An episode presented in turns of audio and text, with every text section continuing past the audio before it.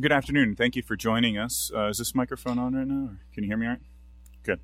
Uh, my name is Brandon Arnold with the Cato Institute, and we're very pleased today uh, to have you join us to talk about a new book that we've just released, A Struggle to Limit Government. Uh, we have two excellent speakers here. Unfortunately, our first speaker is going to have to leave very quickly, so we're going to uh, do just a very brief introduction um, of Congressman Jim Sensenbrenner.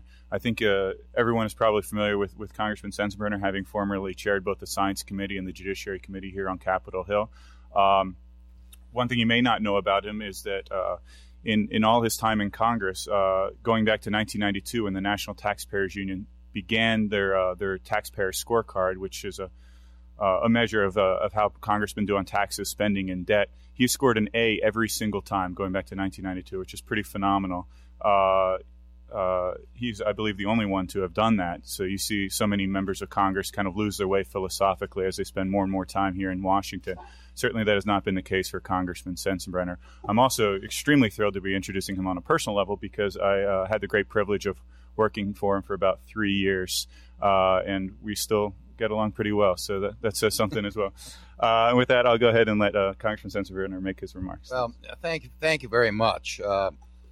Uh, you, know, first of all, let me say that uh, I probably knew Ronald Reagan longer than anybody around here because when I was a 19-year-old undergraduate at Stanford University, uh, he was the chairman of a somewhat quixotic drive to unseat liberal Republican U.S. Senator Thomas Kuchel of California.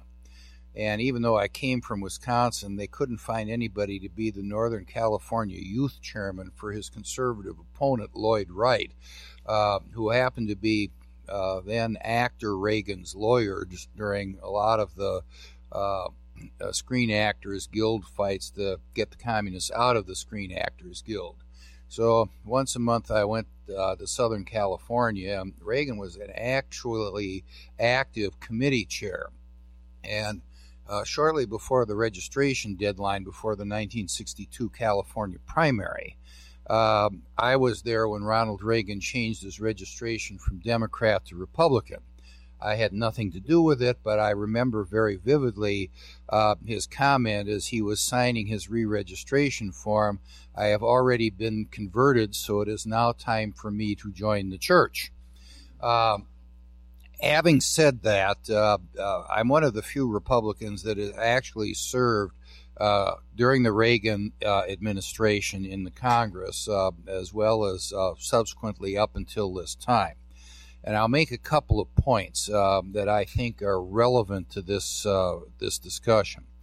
Um, first of all, you know, while Reagan submitted budgets that did limit government, one must remember that uh, the House of Representatives, which originates appropriations legislation, um, was run during that period of time by t- Speakers Tip O'Neill and Jim Wright, and uh, a lot of what came out of uh, the Congress was not as good as what uh, President Reagan would have wanted. Uh, the real revolution in limiting government was in 1981 and 1982 when we were in the midst of a recession and the Gramm-Latta spending freeze bills were passed as well as the first tax cut.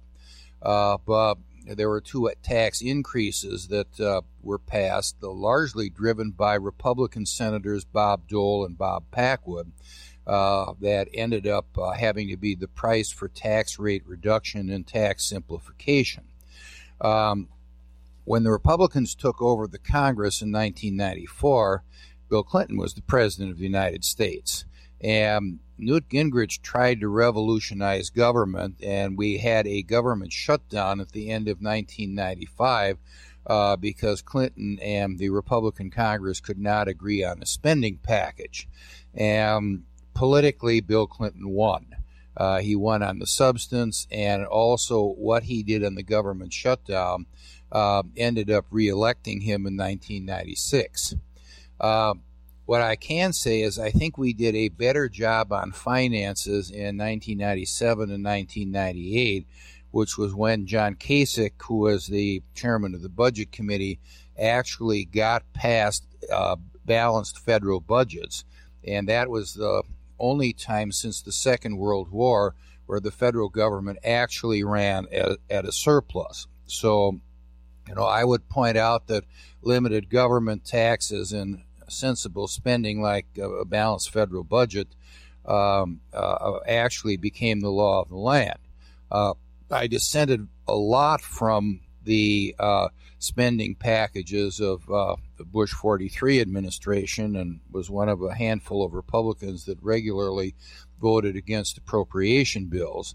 Um, I thought that the spending was too high at the time. I criticized the spending at the time.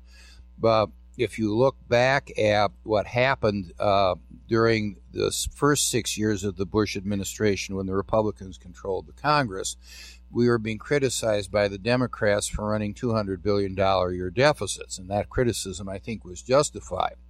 Uh, the last year of the Bush administration in 08, the recession already had started reducing federal government receipts. Um, and uh, the uh, deficit ballooned to $400 billion. And uh, Obama and the Democrats ran around saying, Isn't that terrible? Well, the first two Obama budgets had a deficit of a trillion four hundred billion and a trillion six hundred billion, which is the one that we're considering at the present time. Uh, so I guess that the the present uh, Congress is uh, uh, has a very short institutional memory on how they got elected, which is one of the reasons why I think they're going to get defeated uh, in November. Uh, should the Republicans c- take control of the Congress, um, you can see uh, putting the brakes on spending. And I think Republicans are doing a fairly good job in reclaiming the brand that we lost uh, during 2000 to 2006. But you have to remember that Obama will still be in the White House with a veto pen and uh, taking a hard line and causing a government shutdown on uh, appropriations bills. Uh, we already tried that once and we got burned very badly with the reelection of the 42nd President of the United States. And I don't think we can afford four more years of Barack Obama. So we're going to have to dance the dance a little bit uh, uh in pointing out that uh, if you really want to have limited government and particularly control over federal spending and federal budget deficits, you got to give us the trifecta in 2012. So, having said that, it's all yours. Thank you. Thank you so much, Thanks Jim. very much. Unfortunately, uh, Congressman needs to get to another engagement. Really, really appreciate your comments. And, uh, next, we'll move on to uh, to the author of the book, "The Struggle to Limit Government," who's uh, Dr. John Samples. Uh, Dr. Samples directs Cato's Center for Representative Government, uh, at which he studies a number of issues campaign finance regulation, delegation of legislative authority, and uh, the political culture of limited government. Um, he's written a, a couple books. Uh, another one that I'll mention briefly is The Fallacy of Campaign Finance Reform. Certainly uh, remains a hot topic here on Capitol Hill. Uh, prior to joining Cato, he served, as eight, served for eight years at the Georgetown University Press, where uh, he was the director of the Georgetown University Press and uh, prior to that, as the vice president of the 20th Century Fund. Uh, Dr. Samples earned his PhD in political science from Rutgers University. Uh, Dr. Samples. Thank you very much, Brandon. I, am happy to say that uh, I don't have any disagreements with Congressman Sensenbrenner, uh, which is a good thing because he was here and lived through it, and I did not. I just read about it in books and occasionally talked to people. I think one of the things he mentioned bears uh, repetition because uh, it's one uh, an important factor in all of this that is often forgotten, which is, and I will generalize it, the American political system uh, that's in the Constitution and the parts that have come down to us are not designed to bring about large changes in policy and in law. They are designed to make it difficult to bring about those changes. And it was done so so that you wouldn't have simple majority rule. Now, the result of that is that if you really want to limit government, and I believe that both Ronald Reagan and the Reagan administration, certainly David Stockman, and then again the 1994, the new class of uh, House Republicans that year, genuinely wanted to limit government. But in the context in which we live, that is, in the post New Deal era, after 1930 and onward, to bring about a genuine big reduction in government is a big change. So it's going to be a difficult thing to do. And the system, as uh, the congressman mentioned, at crucial points was not unified, right? In 1980, you had President Reagan and you had, as was said, uh, a House controlled by the Democrats, uh, skillful, experienced politicians like Tip O'Neill.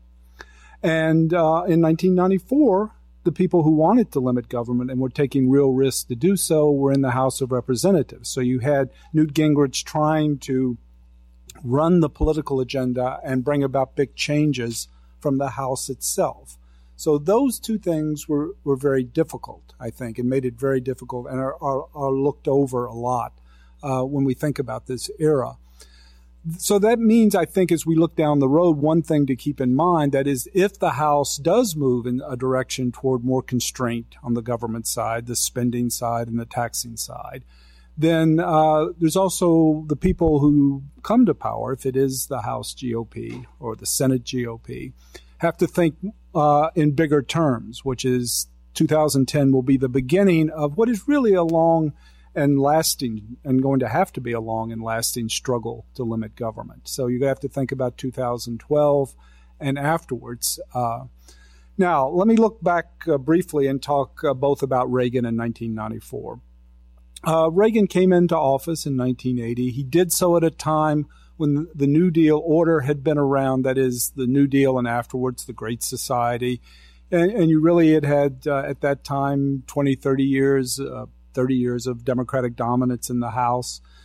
You had had a uh, order that had entrenched itself in really important ways. It had been a long time since there had been anyone and indeed, in the early 1970s, those of you who were uh, were alive then might remember that it was generally thought that Barry Goldwater's defeat in '94 was the end of any kind of uh, hope for uh, restraint on the federal government. So Reagan came in at the end of that, but he also came in at a period when that whole uh, effort to manage the society, manage the economy, had come into uh, real uh, into real question. I mean, the 1970s were a time where the government promised continuing prosperity, and you had economic uh, problems throughout the period, uh, uh, real instability instead of prosperity. You had a society that was seemingly falling apart, and it seemed to, to have fallen in decay in certain ways, exemplified best by perhaps uh, President Carter's speech toward the end of his uh, presidency in which he said that there was a national malaise and that we were the public wanted the wrong things and the country was seriously off track. Reagan used this crisis quite well. The other point I would mention about it, it, this crisis, was that taxes had been going out through, up through the 1970s, primarily through inflation, but they had been going up on everyone. Everyone was paying more taxes because government spending was growing.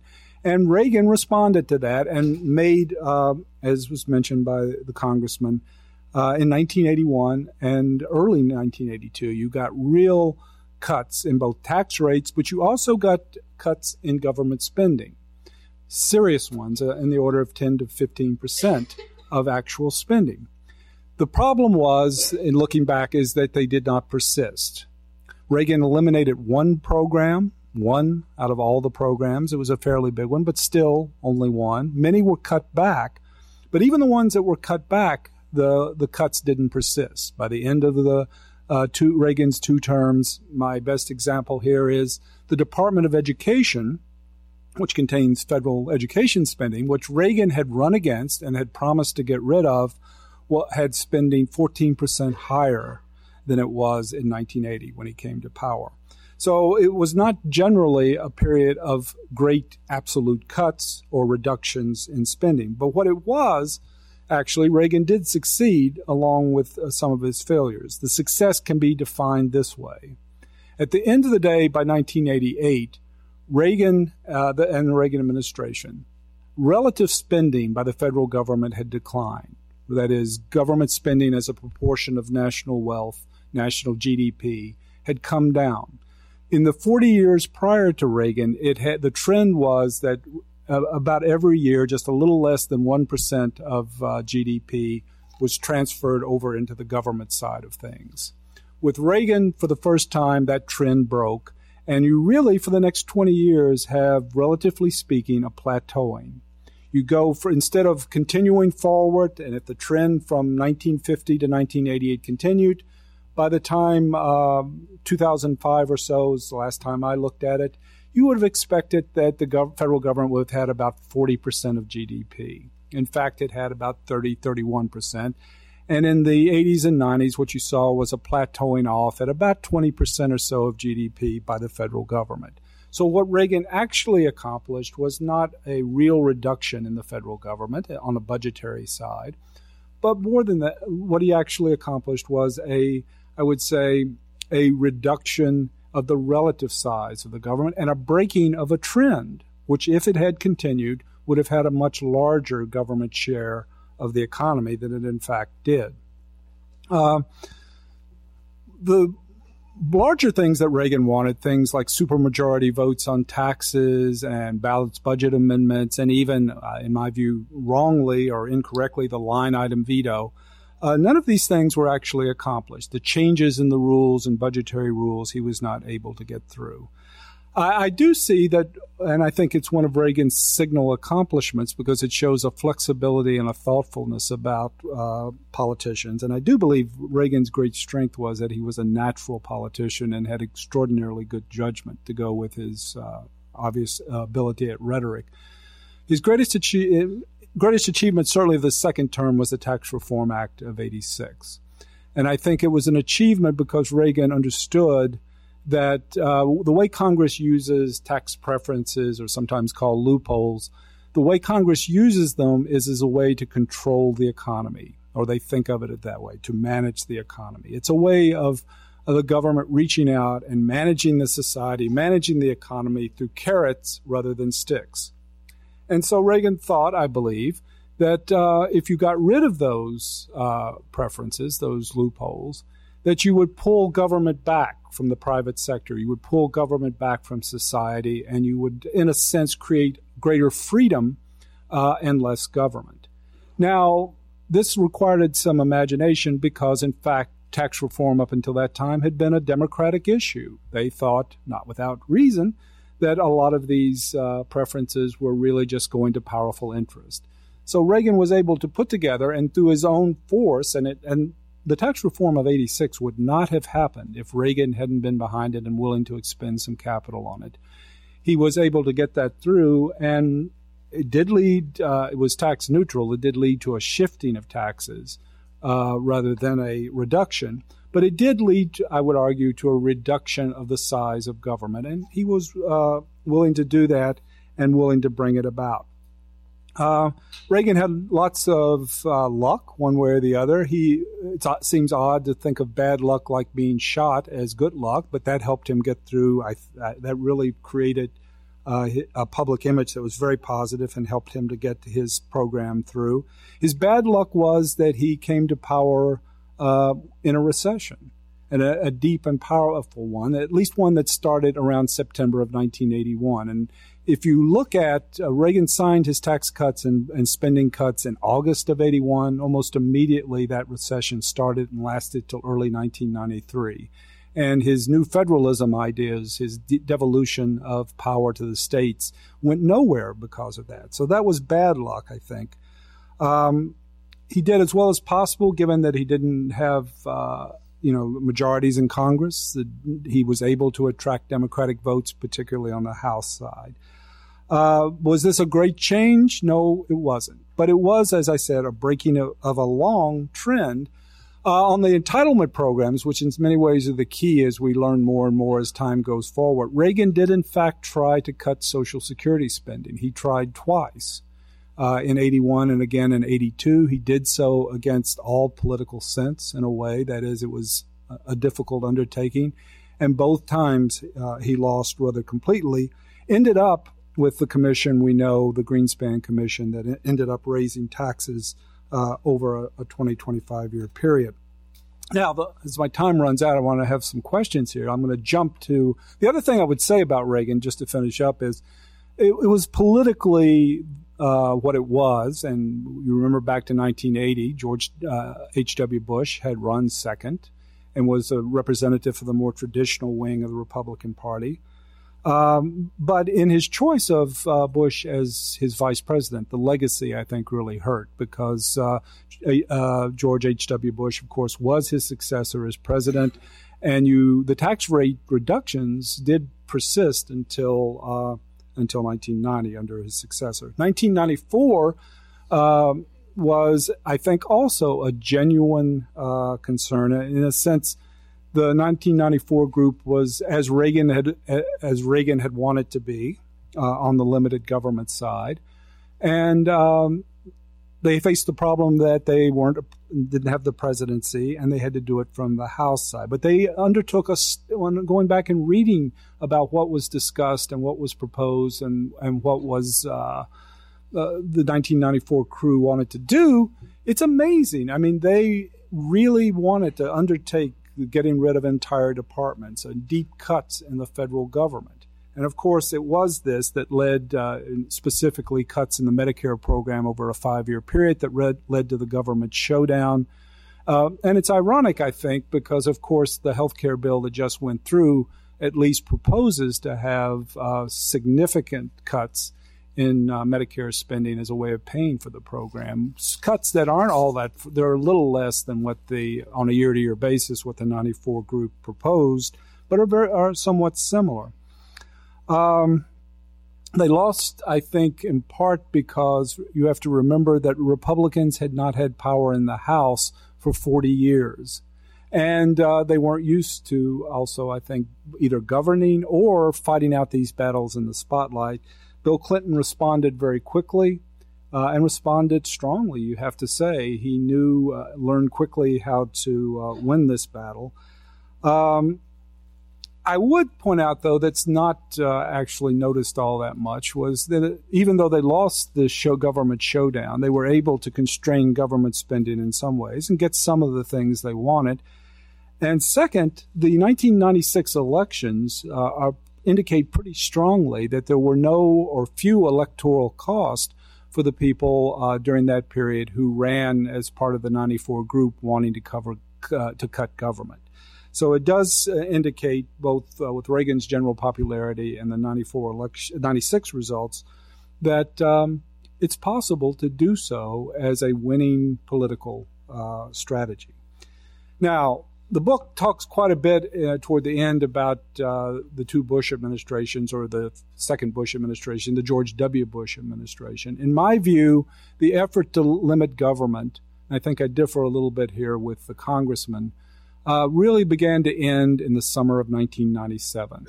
Republicans uh, in Congress and elsewhere began stopped believing that it was a winning political strategy to run on cutting back the federal government. And so they started looking for other alternatives. And through that period, the number of um, evangelical and conser- other conservative Christians had been entering the uh, Republican Party and affiliating with the Republican Party in increasing numbers. So I think one idea was that you can build a majority on uh, that group. That led, uh, I believe, to the in part to the impeachment in 1998, which, as you may recall, failed politically.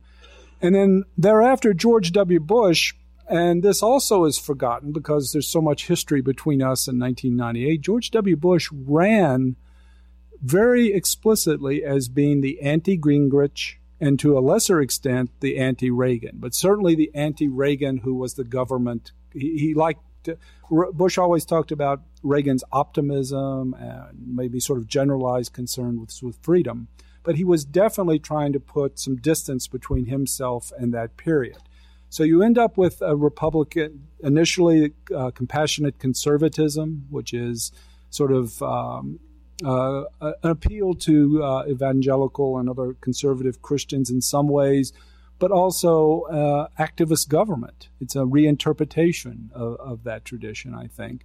So that's the initial uh, uh, agenda for the new Republican Party, and I think you you've got a different kind of Republican Party really after '98. They're running on different uh, grounds, and then of course 9/11 and I put a great deal of uh, emphasis in this book, and um, it's based on public opinion work by a man named Gary Jacobson, who is uh, is really the tops in political science.